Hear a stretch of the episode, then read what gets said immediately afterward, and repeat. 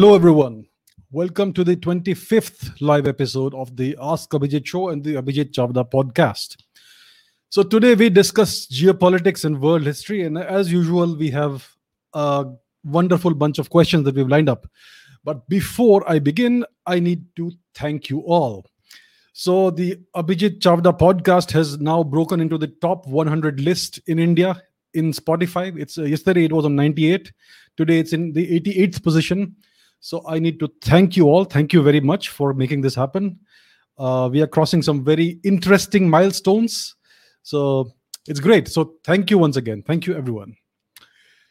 And now let's begin with the podcast, with this session. And let's start with question number one. So Yatindra asks after World War II, the powerful nations took a step towards global peace by establishing the United Nations. But is it really doing any good to us at the moment when we can clearly see some nations using their dirty tactics to achieve their goals, causing human suffering and global chaos? How can it be strengthened further? I assume you mean the United Nations. Thank you. Yes, so after the Second World War, the United Nations was established and uh, this is a hierarchical organization. It has a UN Security Council in which you have five permanent members. So, this organization was set up to consolidate the power that the winning side had acquired after the Second World War. The aim of this organization is to ensure global order, a rules based system, global peace, etc., but on the terms of the winners of the Second World War. So it, the so ostensibly the the the role of the United Nations is to uh, maintain global peace and global order, etc.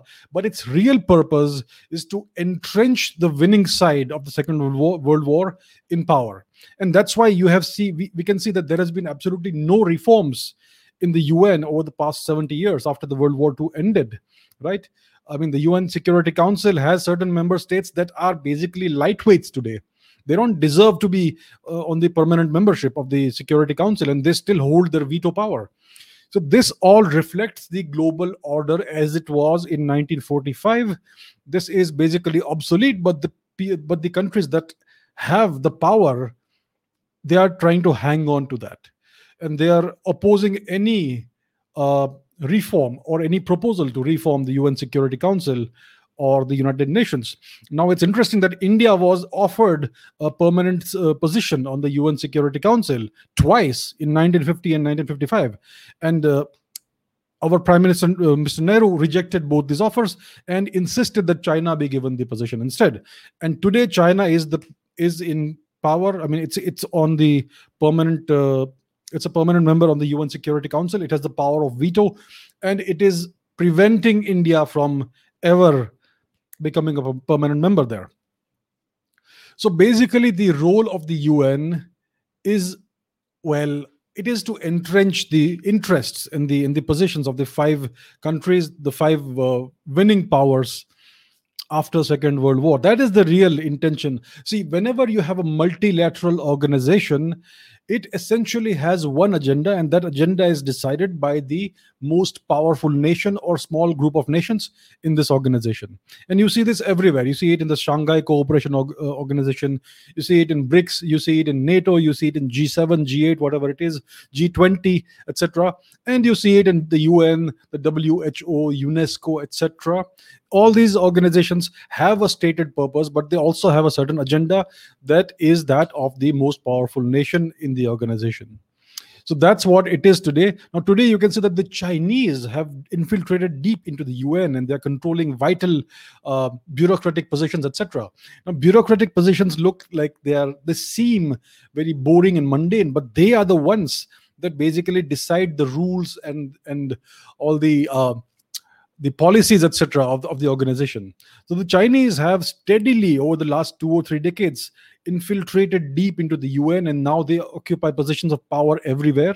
India has never had this ambition, and that's why India is basically left behind as of today. So the main purpose of the UN is to further the agenda of the most powerful nations in the UN. That's the thing about any organization. So that's what you see right now. The UN basically um, it doesn't it, it doesn't have any any power to enforce any rules because you see the U, the United States uh, basically flouts UN resolutions and UN uh, views from time to time, and so does China.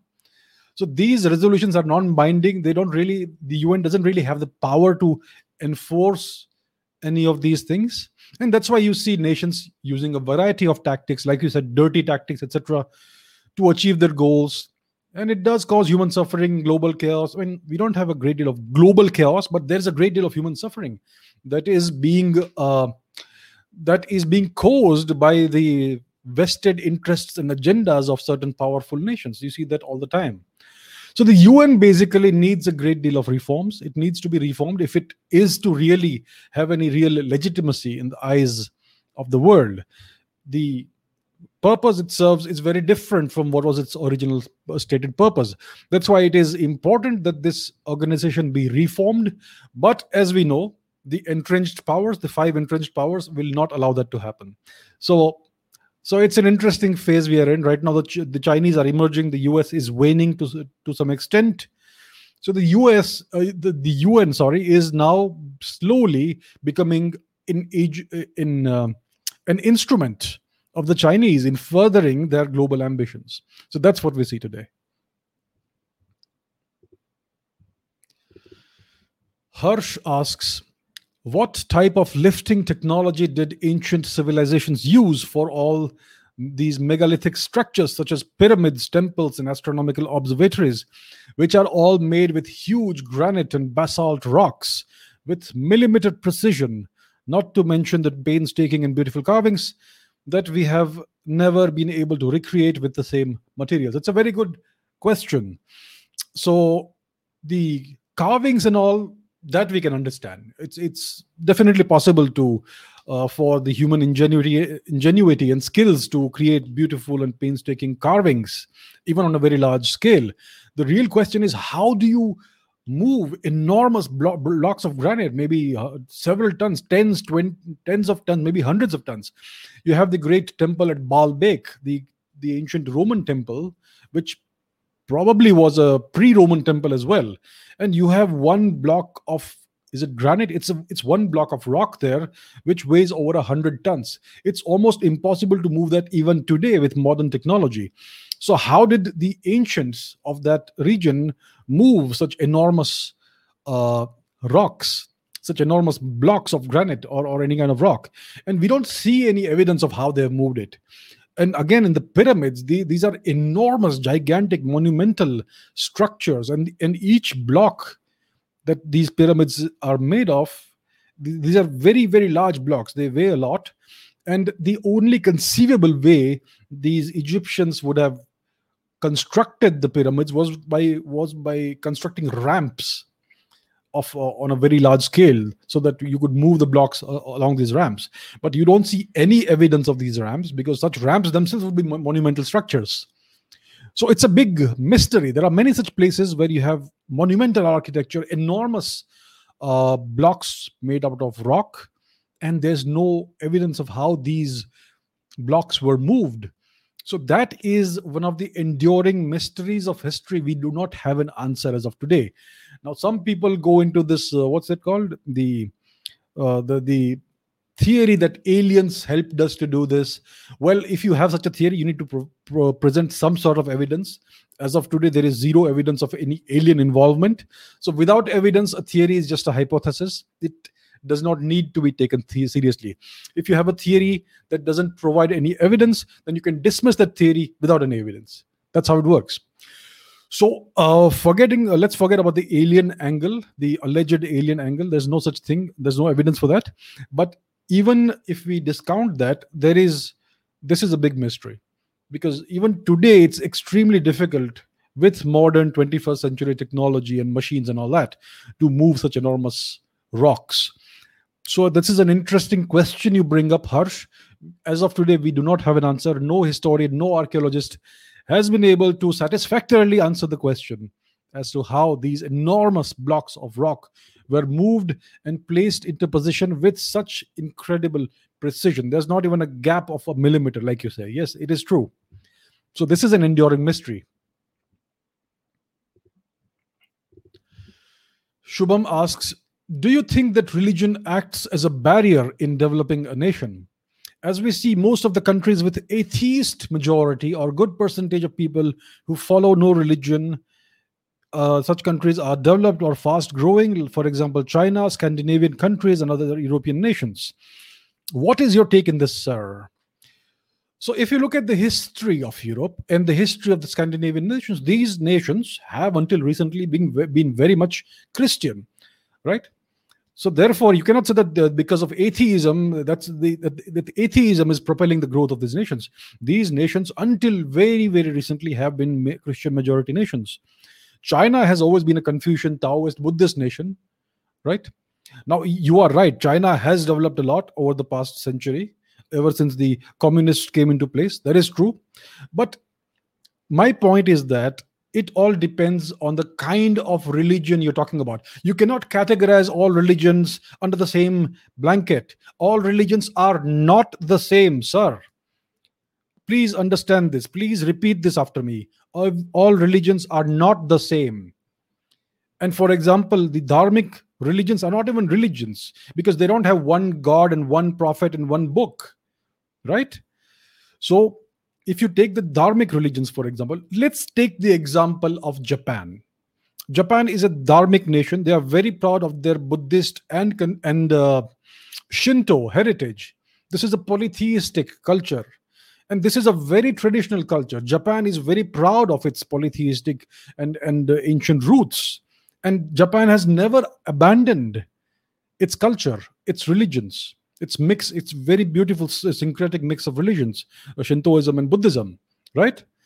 Most japanese practice some form of religion. Very few are atheists. And yet japan is the most technologically advanced nation in the world. And the reason people are so drawn to Japan is because of this incredible mixture of tradition and modernity, right?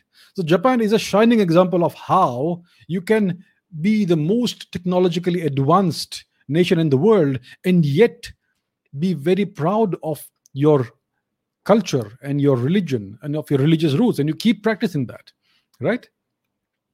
So, Japan is an example of what India can become so I disagree with uh, the notion that many people have that religion is a barrier towards developing a nation. Religion is a barrier depending on which religion it is. For example, if you look at the dark ages of Europe, ask yourselves what caused this, these dark ages.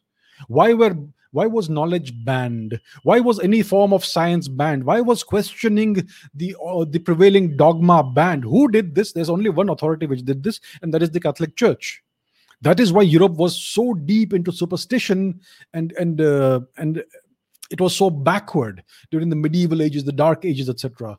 All the ancient knowledge the pre-Christian Europeans had, all the ancient European Indo-European culture and and uh, wisdom and the knowledge of basically it was ayurveda the herbal knowledge and all that and the astronomical knowledge all of that was destroyed it was wiped out all the books were burned all the people who practiced this were murdered in, in great numbers. There were crusades within Europe itself aimed at stamping out every trace of the pre pre Christian culture and science and knowledge in Europe. Yeah.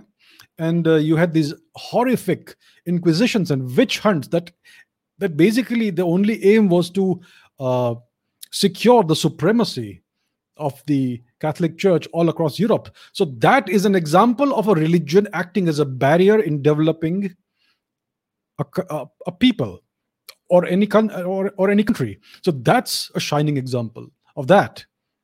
Now in the case of uh, dharmic religions hinduism buddhism whatever you call them jainism etc if you look at ancient india india ancient india was always the most scientifically and technologically advanced civilization of its time. Whether it's the harappan phase the pre-harappan phase the post-harappan phase the mauryan phase the gupta phase basically everything that happened before the past 1000 years india was always at the forefront of science technology and knowledge mathematics, everything. India developed all the sciences, all the mathematics, the the calculus, everything, trigonometry, astronomy, pharmacology, toxicology, everything that you can imagine that you can imagine, which basically is the foundation that was that gave rise to modern science. The contributions of India are completely unacknowledged, which is a different story. But here is an example of if you call Hinduism a religion, then this has fostered this development of science and technology.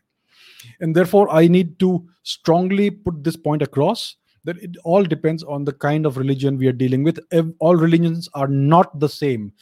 Dharma is not, I mean, certain religions are not even Dharma, basically. Okay. Dharma is only what is the four so called religions that come under the dharmic category Hinduism, Buddhism, Sikhism, and Jainism. Everything else is technically it is adharma. Understand that, please. All right. So, dharma only means these four uh, broad categories everything else is not dharma it is essentially adharma so every religion is not the same certain religions are a significant impediment in the development of a country and a people and certain religions actually actively promote that. So you can see the example of ancient india. You can see the example of japan today which is way more advanced than china or the scandinavian countries right? So i hope this answers this question which is a very good question. Akash asks, why did the French Revolution stabilize France and made it prosper and make it prosper? But on the other hand, Russia, after the Russian Revolution, started starving and killing its own people, and finally crumbled in the 1990s.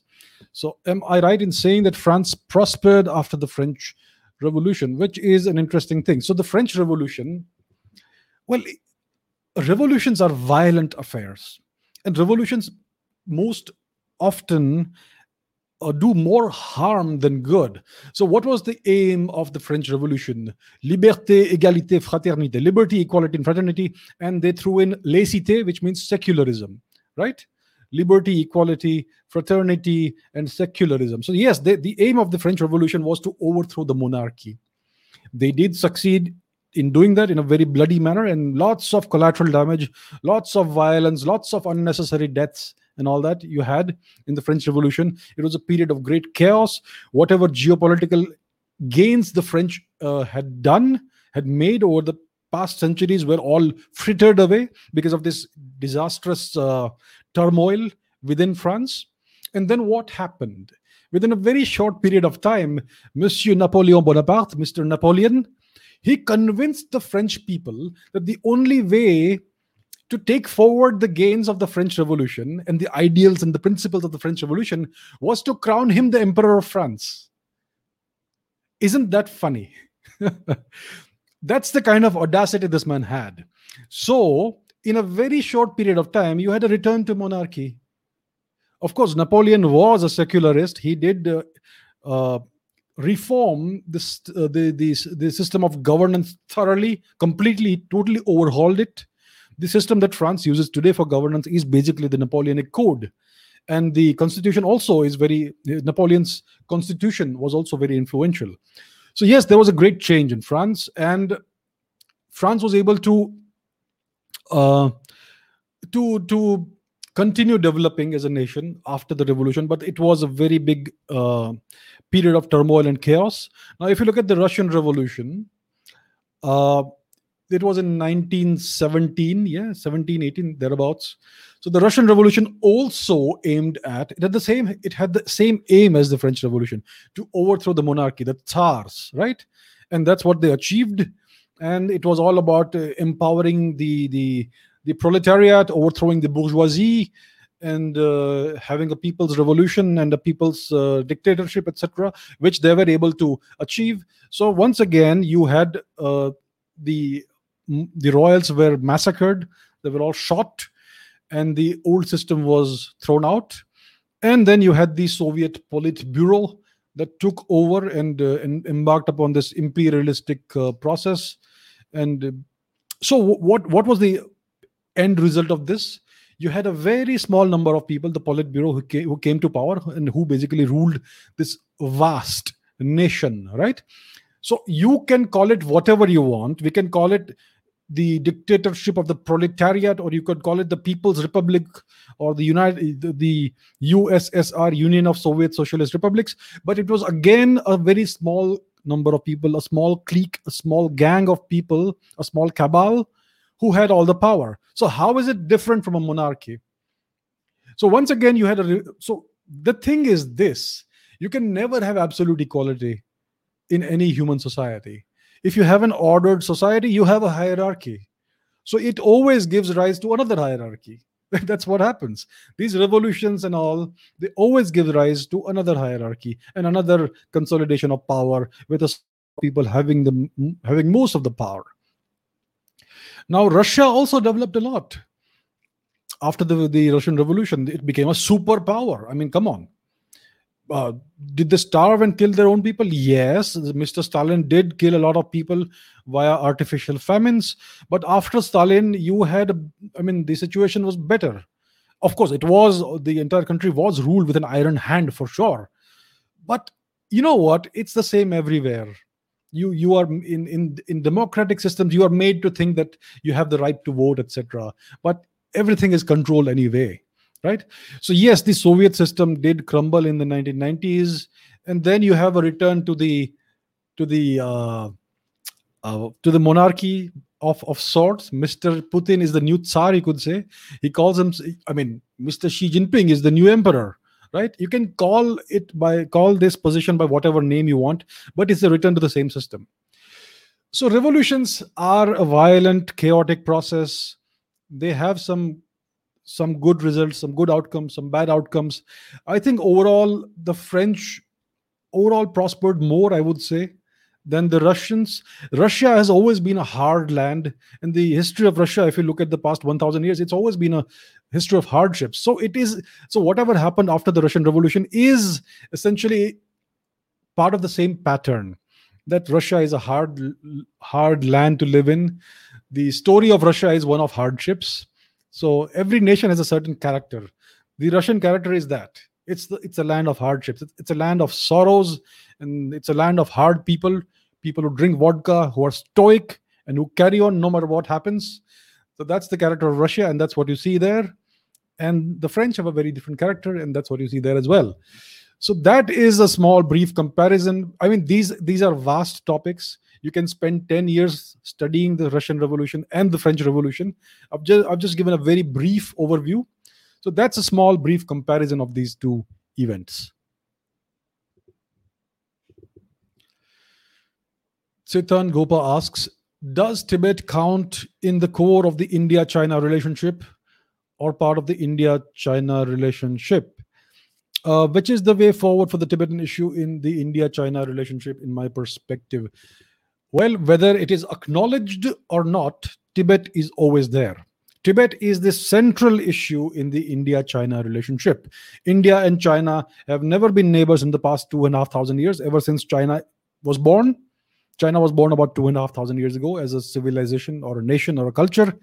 And India and China have never been neighbors until the Chinese annexation of Tibet, the illegal Chinese annexation occupation of Tibet in 1955 at the hands of the Chinese Communist Party. And that is the first time that India and China have become neighbors of sorts. And that's the first time India and China have entered into a conflict. So the key to resolving this from our perspective, from the Indian perspective, and from the Tibetan perspective, is freedom from for Tibet. Tibet needs to be restored to freedom. And the Chinese know this. The Chinese know that the, the Tibet issue is the core of the India China problem, even though India and China never speak about it. China keeps talking about the one China policy, and India doesn't really comment about it. But the core issue and the key to resolving the problem is Tibet. So India needs to have a more proactive, more more long-term. Uh, India needs to have proper long-term vision for how it wants to resolve this matter. India needs to resolve this uh, in a matter in a manner that is advantageous to India as well as to the people of Tibet. And the Tibetans also need to take certain steps. For example, you have the Tibetan government in exile, and you have His Holiness, Holiness the Dalai Lama, who lives in Dharamshala. Now, Mr. the the His Holiness the Dalai Lama needs to uh, basically announce what is his plan for reincarnation. See, the process is that when the Dalai Lama passes on, when he dies, he is reincarnated somewhere in Tibet, and there are certain signs that the lamas have to look for, and then they they travel all across Tibet, and then until they find a newborn child or a child who was born after the passing of the previous Dalai Lama, who exhibits certain signs and certain auspicious omens, etc. And then that child is taken as the next Dalai Lama. He is tutored in the ways of Buddhism and culture and all that, and eventually this child becomes the next Dalai Lama.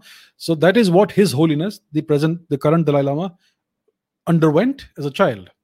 So now whether we like it or not, His Holiness is very old now. He must be in his 80s now. So it's it may be a question of another another 20 years, 20, 25, 30 years if he lives long. I wish he does. But in the next two, three decades, he will unfortunately pass on and he needs to announce his plans for his reincarnation. He needs to announce whether he will be reincarnated in whether he will be reincarnated in Tibet or whether he will be reincarnated in India or somewhere else within the Tibetan community. Because the Chinese plan to hijack the office of the Dalai Lama and appoint their own Dalai Lama.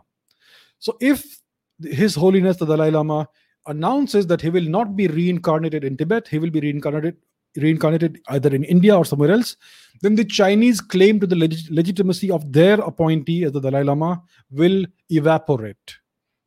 So this is one step that we need to do. We need to take.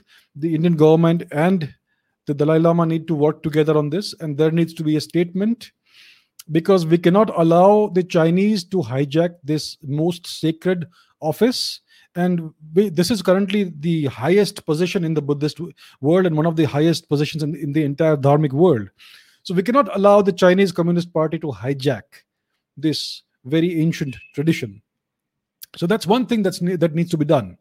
And secondly, India needs to find a long-term India needs to have a long term vision and a long term plan over the next 20, 30 years in which Tibet can be freed from the claws of the Chinese Communist Party because the key to to a lot of things the key to to security st- stability prosperity and peace on india's northern boundary is the freedom of tibet if tibet becomes free then all the issues go away and we will even have a land route to to northern asia and to to the to the west through tibet etc. So these are things that eh, are very important to India's long-term national security and to India's long-term future. And the Tibetans are our own people. Ethnically, they may be different, but they are part of our own culture. They are very close to us culturally, right? They are part of the uh, Indosphere, you could say. We've always had the best of relations relationship with, with the Tibetan people for centuries, for almost 2,000 years, ever since Tibet uh, came into being in any way. So that's what needs to be done. India needs to take this very seriously. India needs to have a long term uh, vision and plan for this. For that, you need political continuity in India. India's democracy, unfortunately, is such that there is no political continuity. If the result of the next election is is different and some other party comes to power, then they will reverse all the policies that are currently being implemented by the current uh, governing party. So that is India's major problem. India lacks political stability, and India's some of India's political parties are outright anti-national, and they are basically in the pockets and on, on the payroll of outside forces. So that is these are the issues, these are the challenges that India needs to mitigate soon. Soon, I mean urgently. It, something needs to happen about this. Something needs to be done.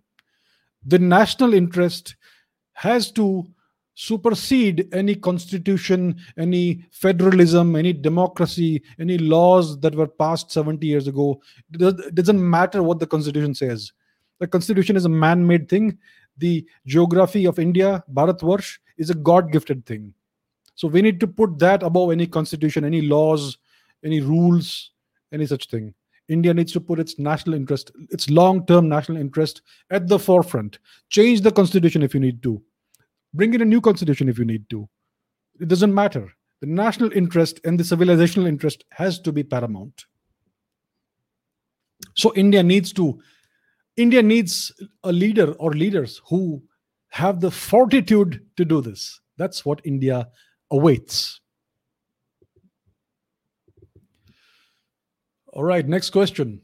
Will the future Chinese currency be used can the future Chinese, I mean, can the Chinese currency, the yuan, be used as a medium of exchange in the future for global trade instead of dollars? Are current are the countries that are currently suffering from US sanctions looking for an alternative currency for their international trade? Good question, very good question. It's all about these uh, these networks of power and and the currency, the uh, the currency thing is a very important part of this. So the global currency is is as of today the us dollar. And that is what gives the united states so much leverage leverage globally. That is one of the things that underpins its status as a superpower that the us dollar is accepted without question worldwide. Even in places like north korea this they do value us dollars. Even the chinese have enormous reserves of the us dollar right so yes, this is one of the problems that, that many countries face when they come under US sanctions. The fact that the US dollar is the uh, global currency, or de facto global currency, works against them. So they do seek an alternative. The Russians in the past tried to make tried to do that with the ruble. Today, the Chinese are trying to uh, bring the yuan to that status. Uh, via various organizations and and instruments such as the the BRICS Bank and and and other such things. So yes, there is currently this tussle going on. Even the EU wants the euro to become one of the major currencies. It is one of the major currencies, but uh, no, none of these currencies the, has the status of the of the US dollar. So as long as the US dollar is the de facto global currency, the US can run its writ throughout the world. So that is what the Chinese want to push back against. They are working very hard, very assiduously, 24 by 7 to in the direction of making the Chinese yuan uh, come near the status, attain the status of a global currency. So yes, and the other thing is cryptocurrency. So that's also one of the new things. And the Chinese are cracking down on, on cryptocurrency. They are not happy about the emergence of the cryptocurrency, such as the uh, such as Bitcoin, etc., because it uh, basically hinders their plan to make their currency the new, the future global currency. So there is this very interesting tussle going on right now. Very interesting.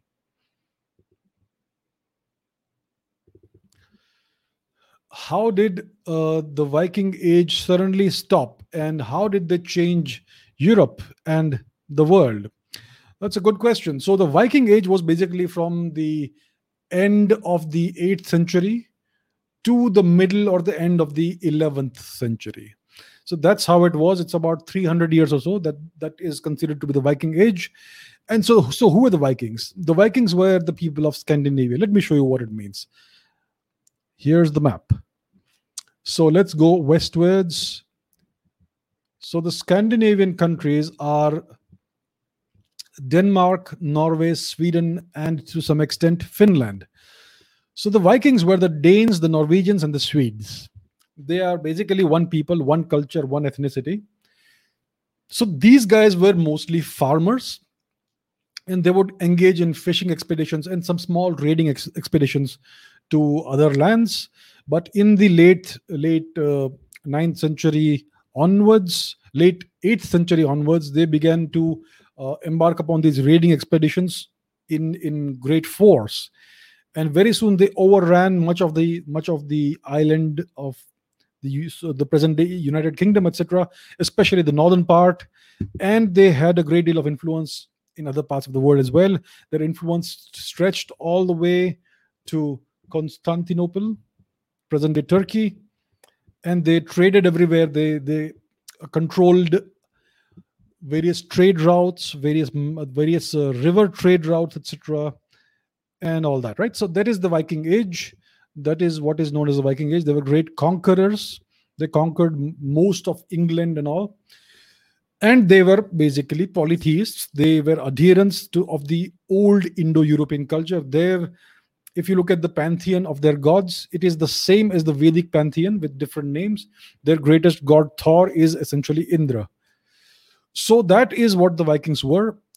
What ended the Viking Age? Very simple.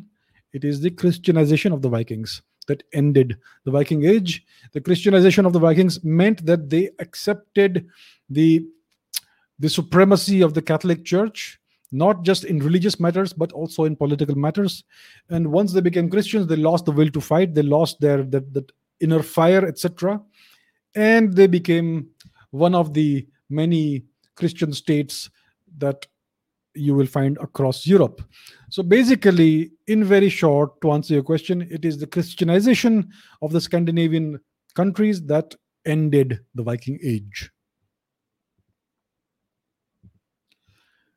Okay, there are two questions about sport. Is performance in sports a good measure of how ambitious a country is? That's asked by Ashwathama. The second question is by Pritam. Does sports play any role in making a country powerful or well known? Yes. There are a few things about sports. First of all, the uh, a nation's sporting prowess is a very good indicator of its overall development. So you will find that countries with high living standards and high uh, high levels of development they always do well in sports. And the reason is that when people have excess money they have good lives uh, they have good living standards and a good lifestyle then they can spend time and energy on leisure and on non earning activities. And sports is a prime example of that. So if you if you're only uh, if you if the only thing you're engaged in in life is to make sure you don't starve. Then you have to only think of that. And you don't have the time or the money or the energy or the nutrition to engage in sports. And that's what you have seen for decades in india. And secondly if the governance system is such that if it is a if, if it if it basically deprives the people of various things then again you will say that sports suffers. So that's why sports is a very good indicator of the health of a country, of the per capita GDP of a country, of the overall living standards, and the overall levels of development of a country. It also is an indicator of how ambitious a country is, because you see that these these uh, socialist and Marxist and communist countries in the 19 in the 20th century, you the USSR, East Germany, and the Soviet bloc republics, Eastern Europe. They all spent millions or billions of dollars in uh, in creating a world class world class sporting system and infrastructure, and they it was imperative for them to be the number one uh, country in the Olympics, especially for the USSR, and they basically they broke the rules for that. They they indulged in doping and drugs and it ruined many the lives of many athletes but it did not matter. It was national pride above everything else so it is an indicator of how ambitious a country is. And the thing about sports is that it unifies a country. It brings everyone together. Sporting success always raises the morale of a country and the overall confidence levels of a country.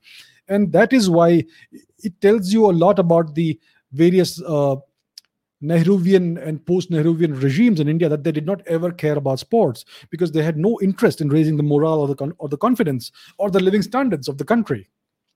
But you will see that over the past 20 years, India has started doing well in sports, slowly, gradually, right? India was the worst performing country of all time in the Olympics, but now every time you get more and more medals. You even get uh, gold medals once in a while which was unheard of in the past. So, this is an indicator of the rising standards, slowly rising standards, living standards, etc., and, and prosperity levels in India. The, the government is still doing nothing for it. I mean, maybe the past, maybe the current government has invested a little bit in sports, but India's sporting organizations are still extraordinarily corrupt. You look at hockey, look at football. I mean, just two examples at random. So, yes, sports is very important for a country. It increases a country's prestige, it increases a country, the population's overall confidence and, and sense of pride in being whoever you are, being Indian, etc. So, yes, it is a very good indicator, and it is important that governments should spend a, re- a good amount of money in developing sports. And sports develop the, the sporting prowess or the sporting ability of a country develops automatically once the living standards rise.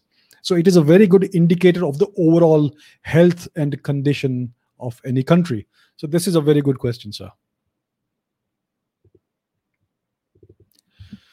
Akash asks, the Battle of Thermopylae has been very popular since the movie 300, where it was shown that all the Spartan soldiers were exceptional fighters and that they were the best warriors the world has ever seen. They were the only Greek state that stood against Xerxes, etc. Contrary to this, I read something totally opposite. What's the truth about this battle and the Spartan society overall? Look, uh, the Western world, especially Hollywood and the Americans, they have been obsessed with Sparta for quite some time. Basically, the, the Western world considers Greece and Rome to be the birthplace of Western civilization, along with, to some extent, Babylon and the Middle East because of the Semitic religions, and to some extent, Egypt as well.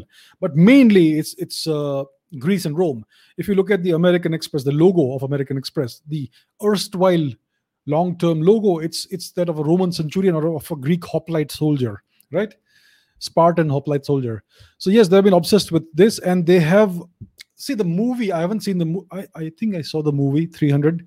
wasn't a great movie, but uh, yeah, it portrays the Spartans as the ones who stood against the Greeks, which is not really true. The it was not actually the actual uh, composition of the of that war was 700 so there was an entire greek army that stood against this invading persian army that was commanded by their great emperor kshayarsha who is called as xerxes in the west. His real name was kshayarsha it's a sanskrit name. So kshayarsha invaded greece uh, and uh, the greeks stood against that for some time. And then you had a coalition of 700 soldiers. It was a co- it was an alliance of greek city states that stood against the greeks so the main army was sent back to defend greece and these 700 men st- stood and tried to uh, defend this pass, the hot passes, Thermopylae, against the invading Persians as long as they could, in order to buy some time for their main main army to organize the defense of the country. So it was essentially a suicide mission. Their intention was to die after defending as long as they could. So this was an alliance of Greek city states. You had Sparta, yes. The king Leonidas was the commander or the leader of these 700 men. But you had Sparta, you had Arcadia, Corinth, Thebes, Mycenae, Locris, etc. So it was an it was a big alliance, and you had soldiers from all these various city states. So it was not just Spartans. Historically, Spartans were basically very militaristic, but they were known to retreat from a battle when it was not advantageous to them. So the mythology that has been built up around them is very misleading. They were good strategists. They would retreat and run from a battle if they needed to, if it was suitable for them strategically or tactically, right? And and it's interesting that the Persian army also had a very cosmopolitan composition. You had uh, soldiers from Persia, of course, but you had soldiers from Media, from Elam, from Gandhara, from India, as well as from Scythia. So that is also interesting because the at that time the Persian Empire did incorporate the westernmost past par, uh, regions uh, or, or locations of India. So you had Gandharan and Indian soldiers too in the army of Kshayarsha. So it was a very interesting event. It was, I think, this battle took place in uh, 480 BCE, and it is not 300. It is seven, approximately 700 men. So it's something that you should all read about because the truth is very different from what has been portrayed in that movie. Fuad asks, What is your stand on the Muslim community of India? What should they do to be a good community for the country? Look, my stand on the Muslim community is very clear. They are our people, they are Indians. I am very clear about this. The Muslims of India, Pakistan, Sri Lanka, Bangladesh, Nepal, Maldives, Afghanistan, we are all one people. We have the same ancestors. All the Muslims of this region have had the same ancestors as all the Hindus and other people for at least 10,000 years, if not 20, 30, 50,000 years. So we are the same people. The thing is that the, the culture and the religion has changed. So, what should the Muslims do to be a good community for the country? Well, it's for the Muslims to decide. Who am I to say? Who are we to say? The Muslims have to decide what is the best future path for them it is true that there is a great deal of friction. It is true. I mean, see, that eh, which is ironic considering the fact that in 1857 hindus muslims sikhs everyone lived together fought together and died together and bled together for the country for the defense of the motherland even during the azad hind fauj era hindus muslims sikhs everyone fought, lived, and bled together and died together for the country, for the motherland, for the motherland, for the freedom of the motherland. So it's it's unfortunate that uh, we have this friction today and these divisions because it is true that Muslims and Hindus live very separate uh, lives in India. It's like parallel societies. The Muslims, unfortunately, seem to feel that they they their their allegiance is, is somewhere else. Some of them, at least, I would say many of them. There is this attitude among Muslims that we ruled over you for 800 years and all that. I mean, come on, you're not foreigners you are equally you are as much victims as as the hindus were i mean your ancestors. And it's uh, the thing is that it's all politicized.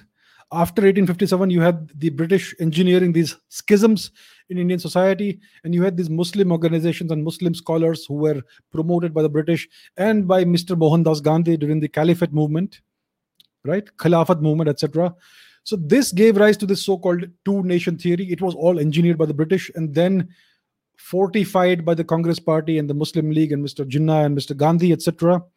And this has created this schism in India, divide and rule, and you can see the consequences of that even today. Uh, so that is the situation that we are in today. We have this uh, schism in society. It's like parallel societies so it is for the Muslim people of India to decide what they want, what is the best uh, future for them. They are Indian citizens. They have the same rights as Indians. They are the sons and daughters of this land. It is for them. It is. It would be good for everyone to unite together, be Indians. You may practice whatever religion you want at home, but as as citizens of India, we have to all be together, right? And this politicization of religion has to stop Unfortunately, we find that Muslims have always been used as vote banks before independence, after independence as well. And it is for the Muslims to decide whether they want to be used like this or not. I mean, voting voting on religious lines is it defeats the purpose of democracy it is one of the great drawbacks in democracy that you can have people of one religion all voting in the block for one political party. It doesn't matter what the political party actually actually intends for the country. So these are the challenges India is facing. These are the challenges the Muslims of India are facing. There is this. Uh, the media creates these perceptions of, of Muslims being marginalized and all that, uh, which is absolutely untrue, right? So I would say so. My stand is very clear. The Muslims of the entire subcontinent are our brothers and sisters. They are the descendants of our own ancestors. They are our own people what is best for them they should decide who are who am i to say anything. They should decide and they should think about the country.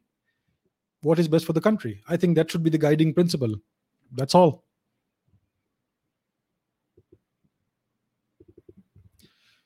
Ishan asks can we see an anti-west anti-nato alliance in the future in the form of russia china iran and pakistan alliance? We are already seeing it and there is one more nation in the mix which is Turkey. Now, it's strange that Turkey is officially a member of the NATO alliance, and yet they are now disengaging from it and engaging in certain geopolitical moves that are very much anti NATO.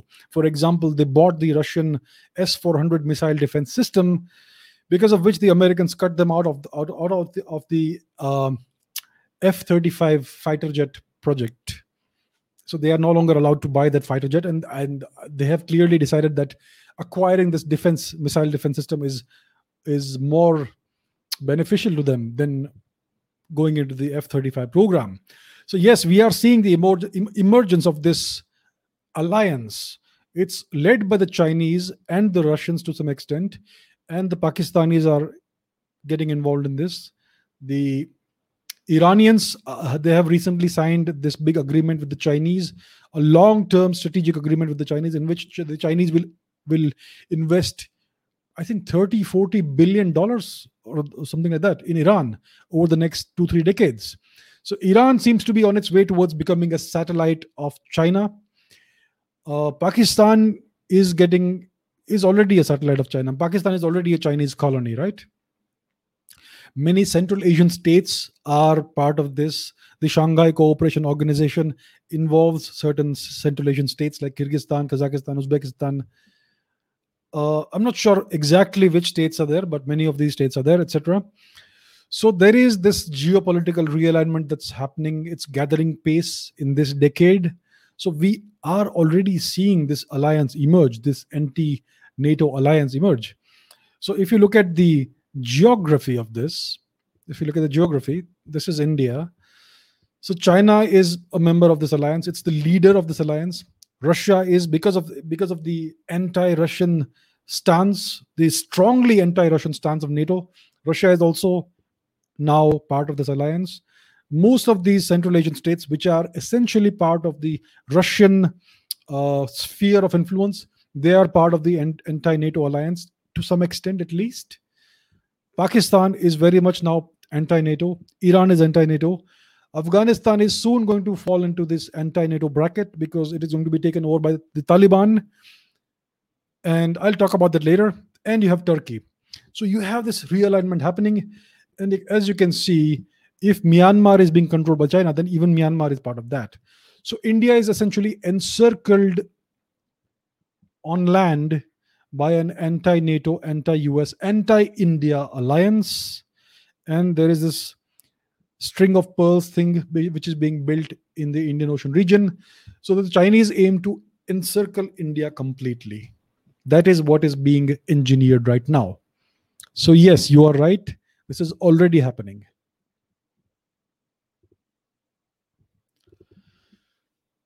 Saurabh asks, why Iran wants to kill Israel while Saudi Arabia and the UAE real Muslims have a soft corner towards Saudi Arabia, the Abraham Accord, etc. Um, Iranians are converted ex Parsis, ex Zoroastrians. Then why do they hate Israel more than the real originator of, of Islam?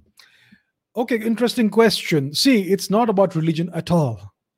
Religion is just a pretext. You're right. The Saudis, I mean, Arabia is where Islam was born.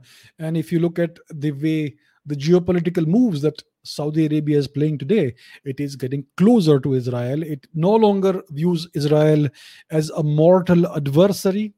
The Abraham Accords have happened. UAE and Israel have now opened efficient, uh, official, cordial diplomatic relations. And the Saudis are very much on the verge of also normalizing their ties with Israel. So, where does that leave Iran? And, and why is it so? That's the question. So, why are the Saudis now very happy? If, let's look at the geography. Here's Iran here. Here is the Arabian Peninsula. And here is this little country called Israel. So, Egypt has long had reasonably good relationship with the Israelis. And now the most of the Sunni Islamic world is normalizing its relationship relationship with Israel. But Iran is still hell bent on destroying Israel. So, what is the cause of this? That's a very good question. Very good question. It all has to do with the geopolitical ambition of Iran and the geopolitical ambition of Saudi Arabia. See, the Saudis have never had this expansionist uh, agenda. All the Saudis have ever wanted is to live in peace in Saudi Arabia and enjoy the incredible profits that this oil business is bringing in for them. They have the highest, one of the highest living standards in the world. The Saudis don't do any work. They do go to offices and sit there and play solitaire. But there's no real work being done in Saudi Arabia or in the entire Arabian Peninsula. All the real work is done by ex- expatriates, by the it used to be the Indians, now it is the Pakistanis and the and the Bangladeshis, etc., who do all the manual work, etc. Nepalese too, and Filipinos. So the, so the Arabians don't do any work, right? They just enjoy the free money that that is flowing in from the sales of the oil. Now, Saudi Arabia is in eh, well, it's facing a crisis because the oil has been discovered in the United States. The US has become the world's largest producer of oil.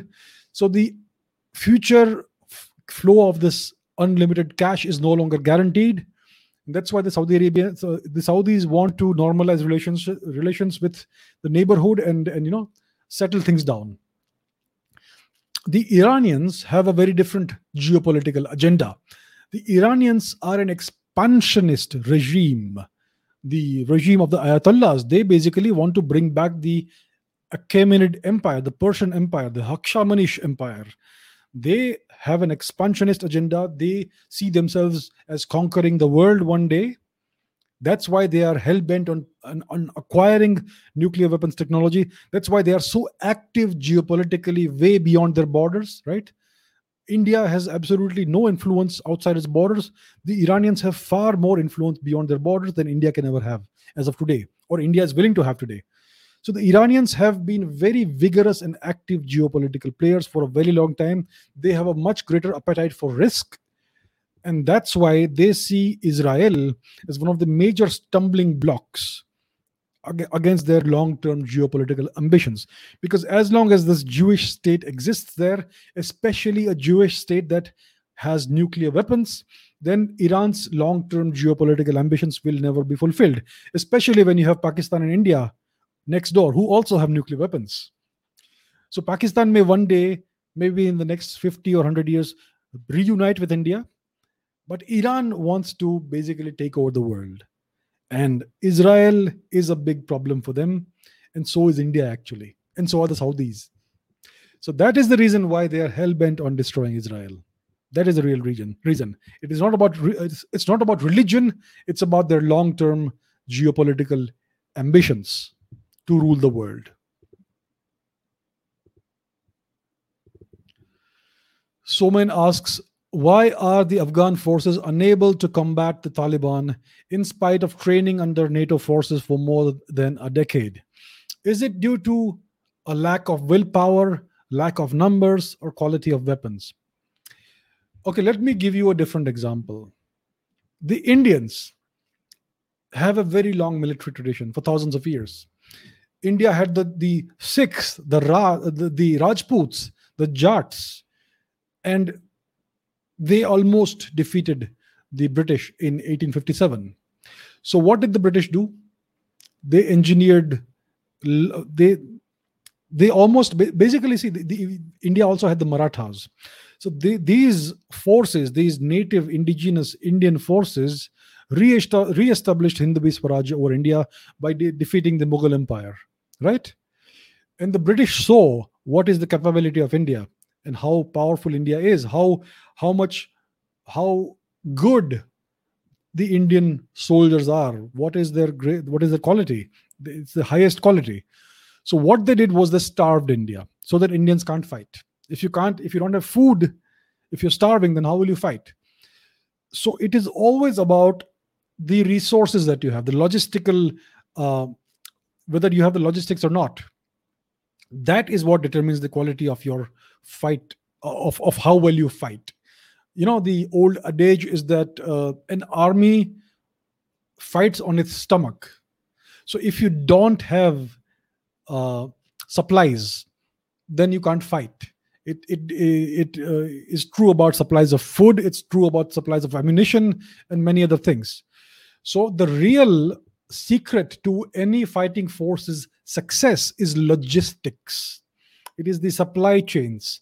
Are they being supplied with enough cash, with enough food? Do they have access to water? Do they have access to the right kind of weaponry? Do they have sufficient ammunition?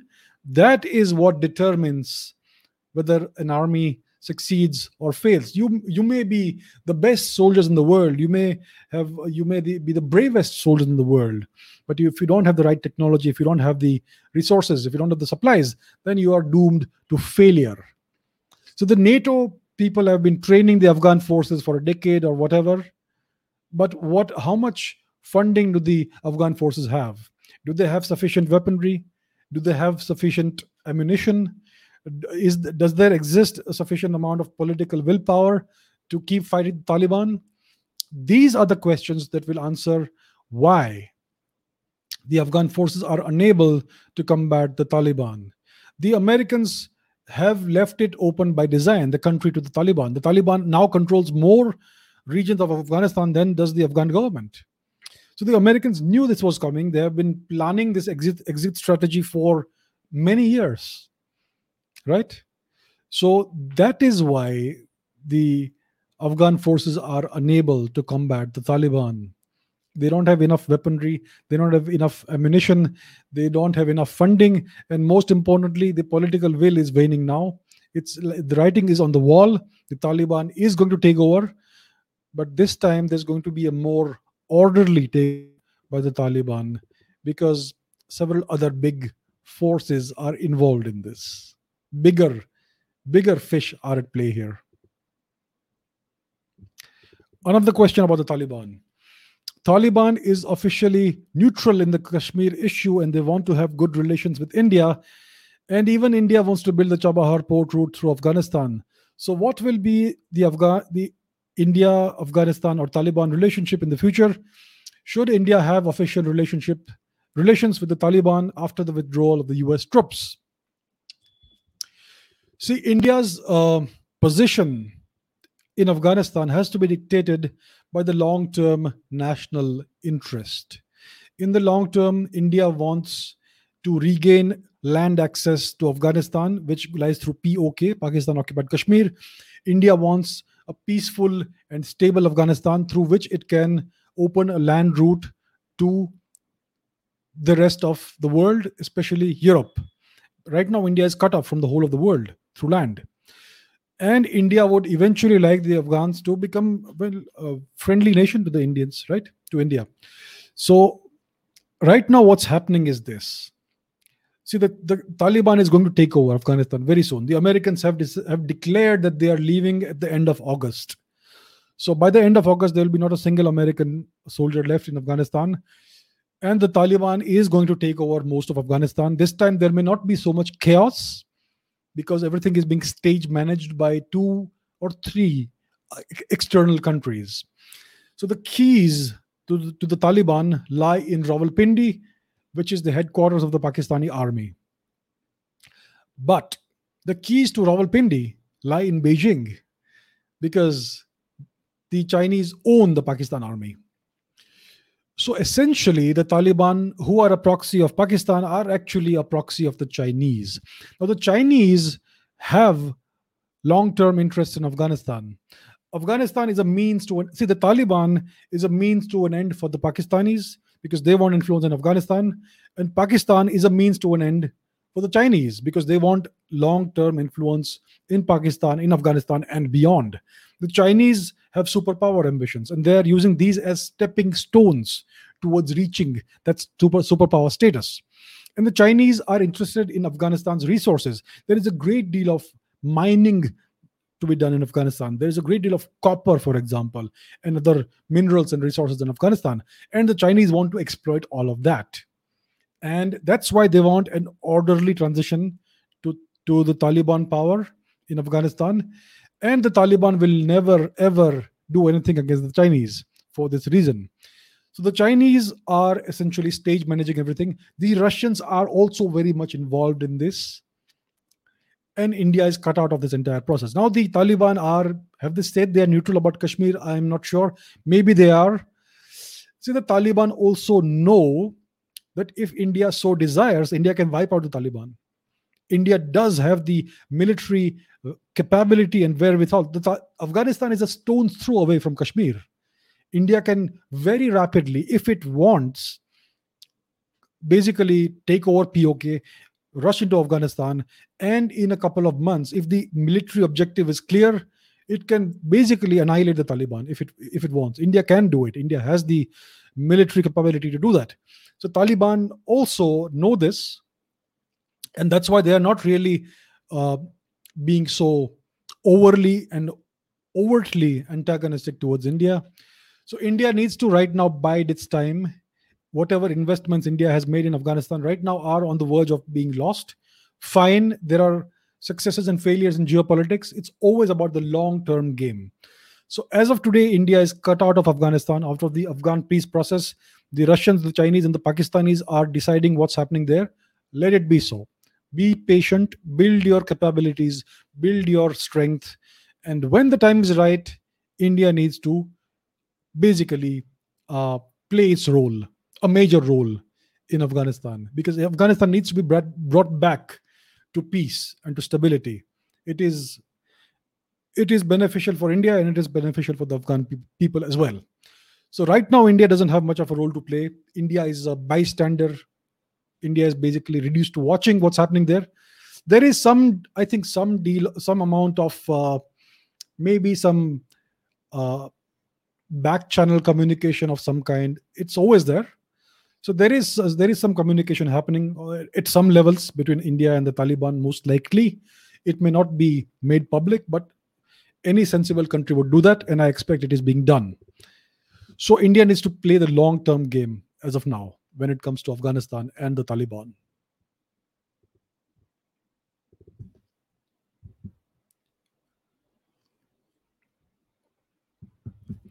So Akash asks, is woke culture really a thing to consider, or is it something we can ignore? Good question. A woke culture is taking over the United States right now and much of the Western world. So, what is woke culture? Woke culture is something that has emerged in the vacuum left behind after the fall of Christianity. So, you know, in the past, in the 1980s, when the when the Pope would visit any country in Europe or in the West, there would be hundreds of thousands of people lining the streets waiting to catch a glimpse of the Pope. Today, when the Pope visits some place, there's nobody on the streets. So that gives you an indication of the decline of Christianity and the way people are rejecting Christianity in the West, because now people are, are becoming aware of the true history of Christianity, that it is a it has played a very major political role in Europe. It has been the real center of power, and it has, well, you can read up the history of the popes to understand the real role of Christianity. So Europe and the West have woken up to this. They they are leaving Christianity in in, in en masse. Now the thing is that Christianity has been the moral foundation of the West for about a thousand years of if not more. So every person needs a moral foundation in their life, a set of moral principles to live by. Because it is very difficult to think on your own about what is right what is wrong. It's people you know thinking is hard work. People don't like to think. They like to be told what to do. That's why they look up to leaders. And they need moral principles something that is already ready made for them that they can follow. And because they are now realizing what christianity truly is and because they are leaving christianity so much in so many numbers they are left without a moral compass. So they are left without a, a rule book that will guide them in life. And the leftists have jumped into this vacuum by giving them this woke ideology. So woke ideology is about the about the moral high ground. It's about doing the right thing, etc. But the right thing is very distorted when it comes to woke culture. It is all about identity politics. It's all about uh, empowering a certain political ideology and that ideology actually is marxism. It is cultural marxism which takes which takes a myriad number of forms. It has a lot of different manifestations and woke culture is the latest manifestation of cultural marxism. It's all about dividing a society among various identities and creating this conflict between the identities and it's all about taking the moral high ground that my uh, my ideology is morally superior to yours and therefore i can hate you and you need to be marginalized and cancelled and all that. And that is unfortunately now being exported to india. So all these all these misguided students who uh, study in all these various universities jnu and various other universities especially in the humanities departments they are all uh, exposed to this new woke religion by these professors who are all Marxist professors, who all uh, follow the Marxist ideology. They're all ideologues. They're all overground workers of the communist cause, these professors. India has allowed them to take over the academic system, especially the humanities. And that's why this is now being exported to India. And they are again dividing India under in, in various classes. It's all about destroying Hinduism. So you don't say Hinduism, you say Brahmanism in order to attack Hinduism, because the Brahmin class was the basically the the people who had the knowledge who were in charge of preserving india's knowledge So that is being attacked so that India's knowledge disappears, and therefore you can undermine the foundations of Hinduism and India's ancient culture. And then they create this class divide between Dalits and various other people, etc. Even this term Dalit is a very new term. It's all thanks to Mr. Gandhi, and later it was taken up by the Marxists. So this woke ideology, this woke culture, is now being exported into India. It is becoming a nuisance so that's where we are. We need to take it very seriously. We cannot ignore it. And the, the way to tackle it properly is to reform the academic system. Basically, what do I say? The academic system needs to be uh, decontaminated of its Marxist leanings, which is throughout it. Even the IITs are full of these humanities departments which I've spoken about earlier. So it's all about basically uh, decontaminating and reforming India's academic system. Until that is done, it's going to become a bigger and bigger problem in India, this woke culture.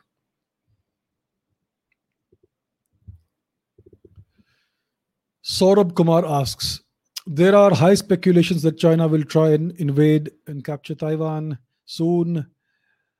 Given that NATO might help Taiwan, a heavy amount of military involvement from China will be required on the eastern end. Do you think that will be the right time for India to act on taking back POK and Aksai Chin? Also, recently you mentioned that Balochistan might become part of India very soon enough. What did you mean by this? Can you please elaborate about this? See, I have said this in the past. I will say it again. India needs to stop thinking about POK and Aksai Chin. India needs to think bigger. India needs to organizational ambitions. India needs to think that needs to have the ambition of becoming a superpower in the next 20 years. If it, india has that ambition then pok and Aksai will come back to india automatically. Pakistan also will eventually come back to india and so will afghanistan. Okay in due time not in the next 5 months or 5 years but in due time on a geopolitical time scale of decades we need to be stop being impatient. We need to stop thinking so small that we want pok this little piece of land back and in this little piece of land back. We need to think much bigger than this. And so then eventually balochistan everything will come back in due time. Now about china's invasion impending invasion of taiwan let's take a look at the map so, like always, this here is the island of Taiwan. China regards Taiwan as, an, as a renegade province, and China is building up its logistics and capabilities and naval strength, etc., military strength, missile strength, everything, diplomatic strength, geopolitical strength. It's comprehensive national power with the aim of sooner or later reintegrating Taiwan with China by military force. So I think this will definitely happen in this decade. They will do it when they judge that the time is right by their calculations, which is basically when the US is no longer strong enough to stop such a thing from happening. So they will do it then. So, what should India's response be? That is the main question. Here is what India's response should be. The day China launches an invasion of Taiwan, India should immediately act and secure Nepal and Bhutan immediately. That is what India should do, which means that Indian army should be in Nepal and it should be it should be guarding the northern border of Nepal with Tibet, and the same goes with Bhutan.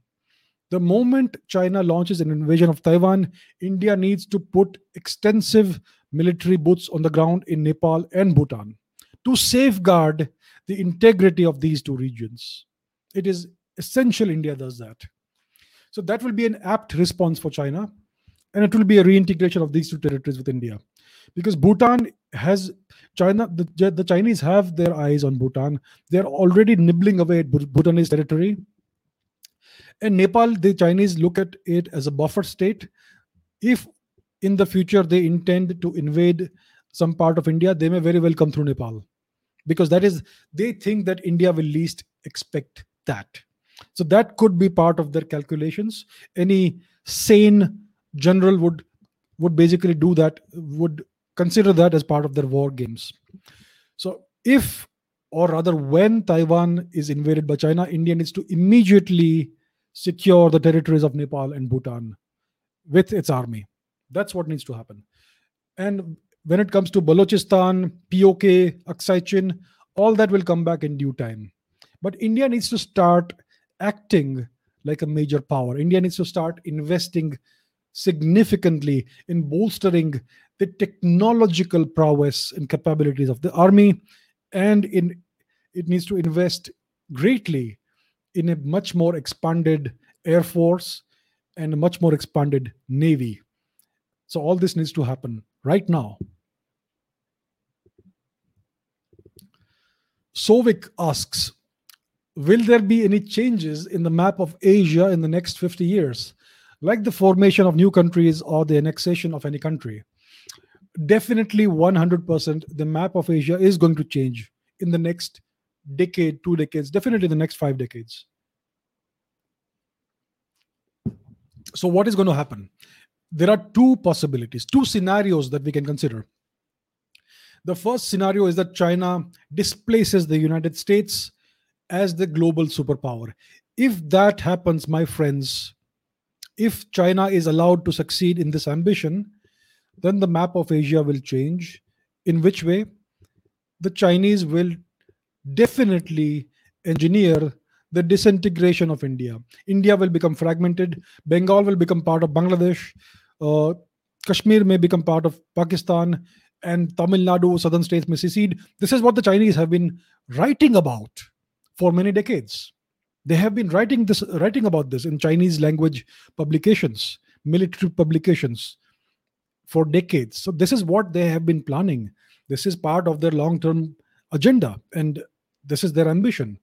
So if the Chinese are allowed to ascend to global superpower status, this is unfortunately what will happen. On the other hand, if India succeeds in emerging as a global power on its in its own right, if India can find the leadership from within, that will take it to a global power status, which is definitely possible in the next 20 years. If that happens, then in the next 50 years, Nepal will be part of India, Tibet will be free, China will be broken up, Pakistan will basically exist as independent Balochistan, Sindh, Punjab. Parts of Pakistan will be reintegrated with Pakistan, with Afghanistan where they belong. Afghanistan will be stable and secure and peaceful. And eventually, maybe within 100 years, the Indian subcontinent may be united under one political dispensation. So these are two scenarios. One is India is fragmented and China takes over the world. Secondly, China is fragmented, Tibet is free, and India is able to reintegrate various parts of the subcontinent and establish peace in at least this region of the world.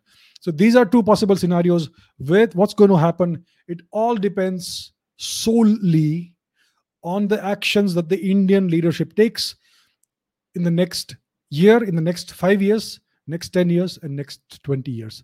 It all rests in the hands of India's leadership and in the hands of the Indian people.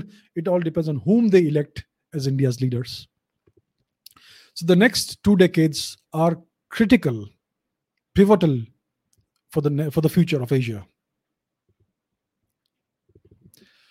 Vaibhav asks whether the Quad can really do something on the ground level, or is it only for the time when things get accelerated from China will it be able to influence expanding trade etc military exercises okay so you are asking about the relevance of the quad the so-called quad. What is the quad and what is its relevance in the world today?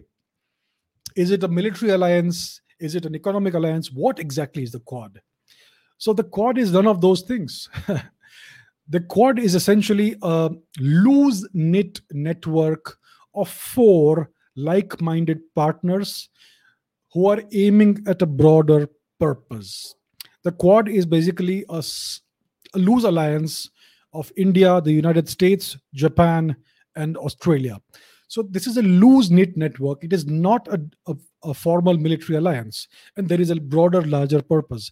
The broader purpose is to shape the global order during this age of transition, this pivotal decade, the 2020s, because the world is evolving very rapidly. This is an age of transition from a unipolar world to a multipolar world, or maybe again to a unipolar world if the Chinese take over. So the uniting principles of the Quad are democracy, the rules based order, and a free, open, and inclusive Indo Pacific region. So these are the uniting principles of the Quad. So recently we had a summit in March, I think, and there were three significant outcomes. Firstly, there was going to be this cooperation on COVID 19 vaccine production, and India will be the hub of this COVID 19 vaccine production. Secondly, there will be cooperation on emerging technologies, new technologies. And thirdly, there will be cooperation on mitigating climate change. So, this third uh, mitigating climate change uh, resolution is basically about telling the world that we are not an end China alliance, we have a broader ag- agenda. But we do have naval exercises in the Quad. So, basically, uh, we recently had the Malabar exercise, exercise in which even the Australians were invited for the first time. Usually, it is India, Japan, Japan, and the US. So Australia is now getting involved in this, and there is the possibility of a Quad Plus kind of structure in which Canada will get involved, France, New Zealand, UK may also get involved. So it is a loose knit alliance. The agenda is to uh, implement a restructuring of the global supply chains. India will be a vaccine hub. There will be cooperation in technology and biotechnology and in various strategically significant areas. And this alliance hopes to use the network effect and to enlist the support and cooperation of other states in maintaining a global rule based order. And the overall objective is to basically uh, prevent China from ascending to superpower status. That is definitely there, yes. So the Quad is a core group of four countries that seeks to enlist the support and cooperation of various other countries in military as well as non military actions without focusing on membership. So you don't have to become a member of the Quad. You can be a Quad Plus member, or you don't even have to be associated with the Quad by name, and you can still engage in cooperation. So we are building an alliance of like minded nations to preserve what is the current global order and to prevent China from hijacking and taking over the world. So that is what the Quad is. It is by no means a military alliance. There is a military element, especially a naval element. So it will all depend on what is going to be the future, what uh, scenarios will emerge in the next coming years within this decade, and that will, in the long term, shape the form and direction that the Quad takes. Vishal asks There is an Organization of Islamic Cooperation, the OIC, with 57 countries uh, as its members. So, why don't other countries form a similar organization on religious lines? India can use its Buddhist history as leverage. Well, that's a very good question. Lots of people have made this suggestion, and this can never happen as long as India is a secular state that rejects its Hindu, Buddhist, and Dharmic heritage. So if you look at the Indian constitution, it rejects, it doesn't make a single mention of India's culture and civilization. Uh, it has clauses that are that are that are explicitly Hindu phobic, and the Indian laws are all Hindu phobic. Many of them, the Indian government policies are Hindu phobic. Only Hindu temples are controlled and their wealth is stolen. Other religions can do whatever they want with their religious structures and, and places of worship. So India is an explicitly Hindu-phobic nation. India is the world's most Hindu-phobic nation, actually. So as long as India has this official constitution and laws and, and government policy that is so anti-Hindu and anti-dharmic, how can India ever enter into any such alliance with other dharmic nations when India is an anti-dharmic nation, right? So, as long as India's constitution stays in force, as long as India remains this secular socialist country, as long as the Indian government continues with its, with its anti Hindu policies, India can never ever be part of such an alliance. If you look at Thailand, if you look at other countries, they are way more proud of their Indian heritage, of their Hindu Buddhist heritage than India ever is. If you look at any Olympic Games, you have a march past in the beginning where every uh, contingent wears the national dress, their own national dress, and, and showcases their culture. If you look at Thailand, if you look at the various Southeast Asian countries, you will show them displaying their Hindu and Buddhist heritage very proudly. But if you see the Indian contingent, they will be downplaying their Indian heritage, right? So that is what you see. India is becoming deracinated. India is India has lost its its identity, its own identity. India is lost. Indians are confused, and the Indian government is explicitly explicitly anti-Hindu and anti-Indian culture. So as long as this scenario continues, India there is no this this uh, proposed dharmic coalition can never happen, which is a shame because India India can be a cultural superpower, and India can can bring a lot of nations together, be on the strength of its uh, cultural and religious heritage. So it is something that one hopes will change soon.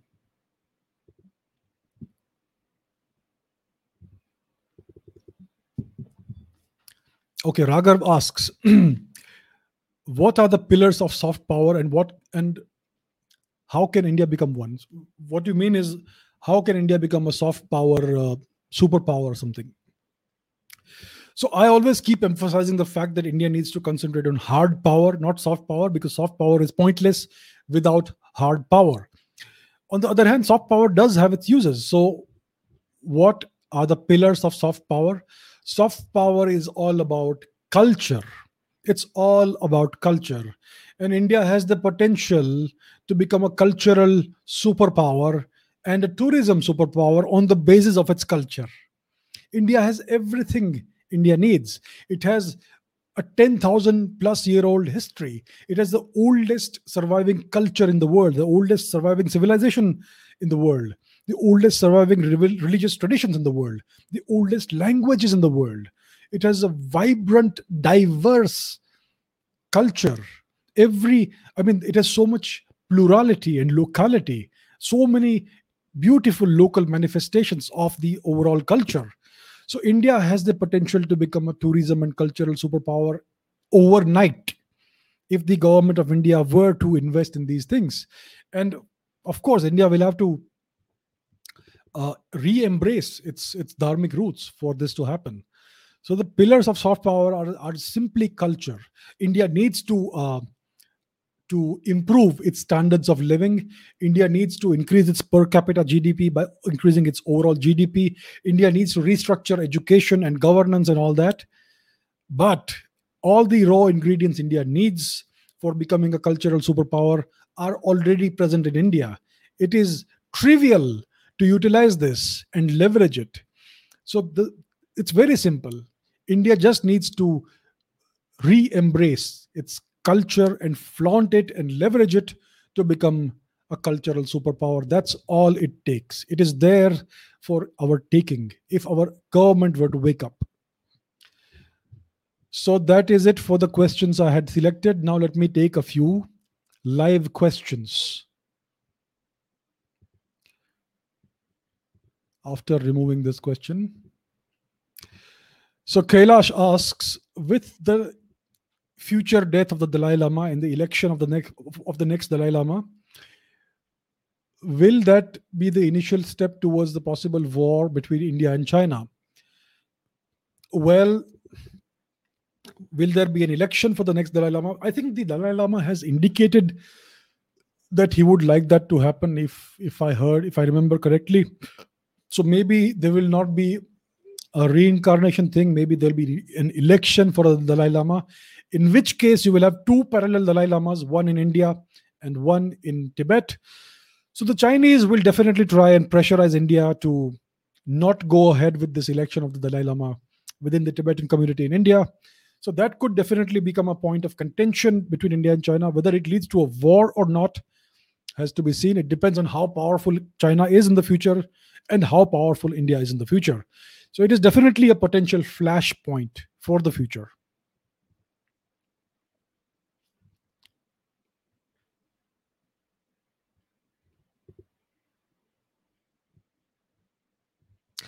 I clicked on something else and this came up.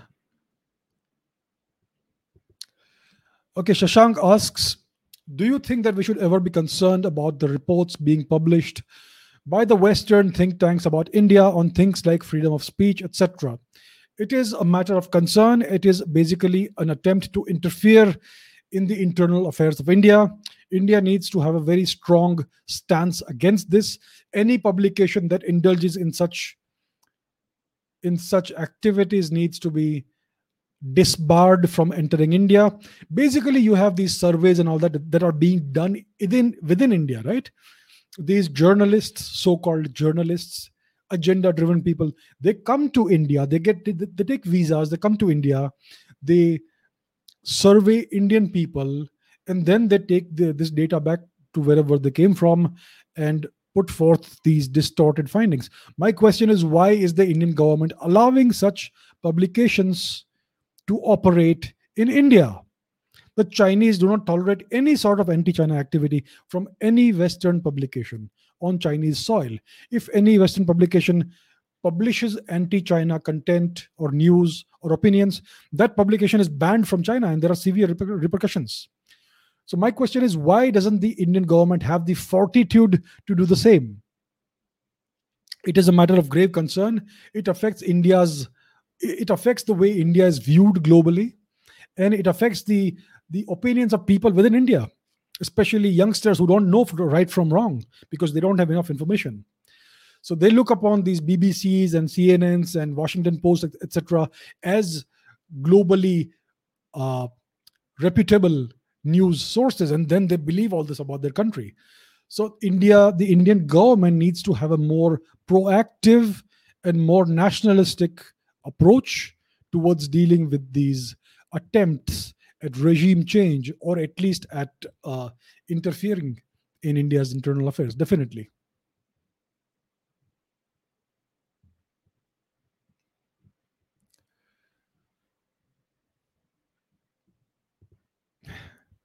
Good question. So, if Christianity acted as a barrier towards innovation and freedom, why do you think the Renaissance happened in Europe while the Catholic Church still had a great amount of power? So, there is one very important event in Europe that eventually caused a great deal of change. And this event is the formation of the Anglican Church in England. The English King Henry VIII dissociated. He he basically broke off with the Catholic Church. He set up his own church, the Anglican Church, which was a Protestant church, and their attitude was very different. They were they tolerated new information, they tolerated science, they tolerated technology, they, they tolerated progress, and it was under the regime of his daughter, uh, Elizabeth, that uh, that England started prospering. Of course, they it, it benefited greatly from the amount of money that started coming in from India. So it is this big change that that basically propelled England above every other European nation in terms of scientific and technological progress, which translated itself into geopolitical progress.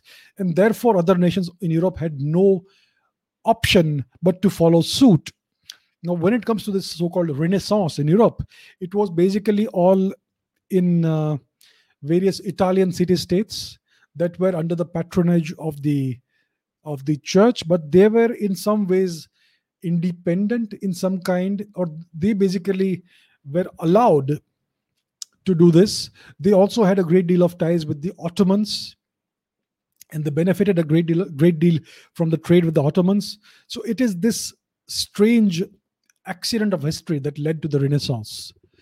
And it is it happened at the time when the power of the Catholic Church had started declining, when the prestige of the Catholic Church had started declining. So it coincides it coincides with that. It does coincide with that. And it is interesting that the this act of Henry VIII, it basically set in motion a chain of events that has led to what we are in today, the situation that Europe is in, in today and the West is in today. That basically Christianity is in terminal decline in the West, and the Catholic Church is being forced to look east. And that's why they are investing billions of dollars every year in converting Indians in large numbers. And the Indian government is tolerating all that. Okay, let's take one more question for today.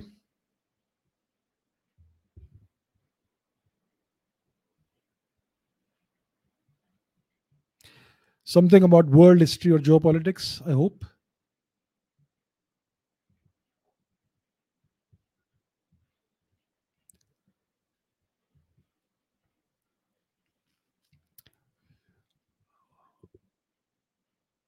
What is my opinion on Afghanistan? I just gave my opinion, sir. okay, this is a good question after Putin loses control of Russia, what will be the future of Russia? Will it be one state or will it break up into several states? Well, this is hypothetical. Will Mr. Putin lose lose control of Russia or will he eventually delegate his power to somebody else? Remains to be seen. As of as of today, he is the uh, he is essentially the emperor of Russia, the Tsar of Russia, by another name, and he is all powerful in Russia. But in the future, if if Mr. Putin does lose control, if he does relinquish power to somebody else or fall out of power because of some reason, there is a possibility of Russia breaking up. The Chinese will very much want to engineer that. The Chinese have their eyes on Siberia. They have their eyes on reaching uh, various parts of northern Asia. So yes, the, Russia and China are not really allies they are long term geopolitical adversaries. So currently, Russia is very strong because of Mr. Putin, because of his iron fisted rule in Russia. As long as it continues, China will treat Russia with a great deal of respect. But in the future, if somebody else comes to power and if that person is not as strong, then yes, the, the Chinese will want to engineer a breakup of Russia. And that is something Mr. Putin must have already calculated because he is very much aware of the very fraught history that China and Russia share. Okay, my friends, that is it for today. Thank you so much for your questions. Thank you for participating. And I will see you in the next episode. Thank you very much. Have a good day. Have a good night. I'll see you tomorrow. Bye.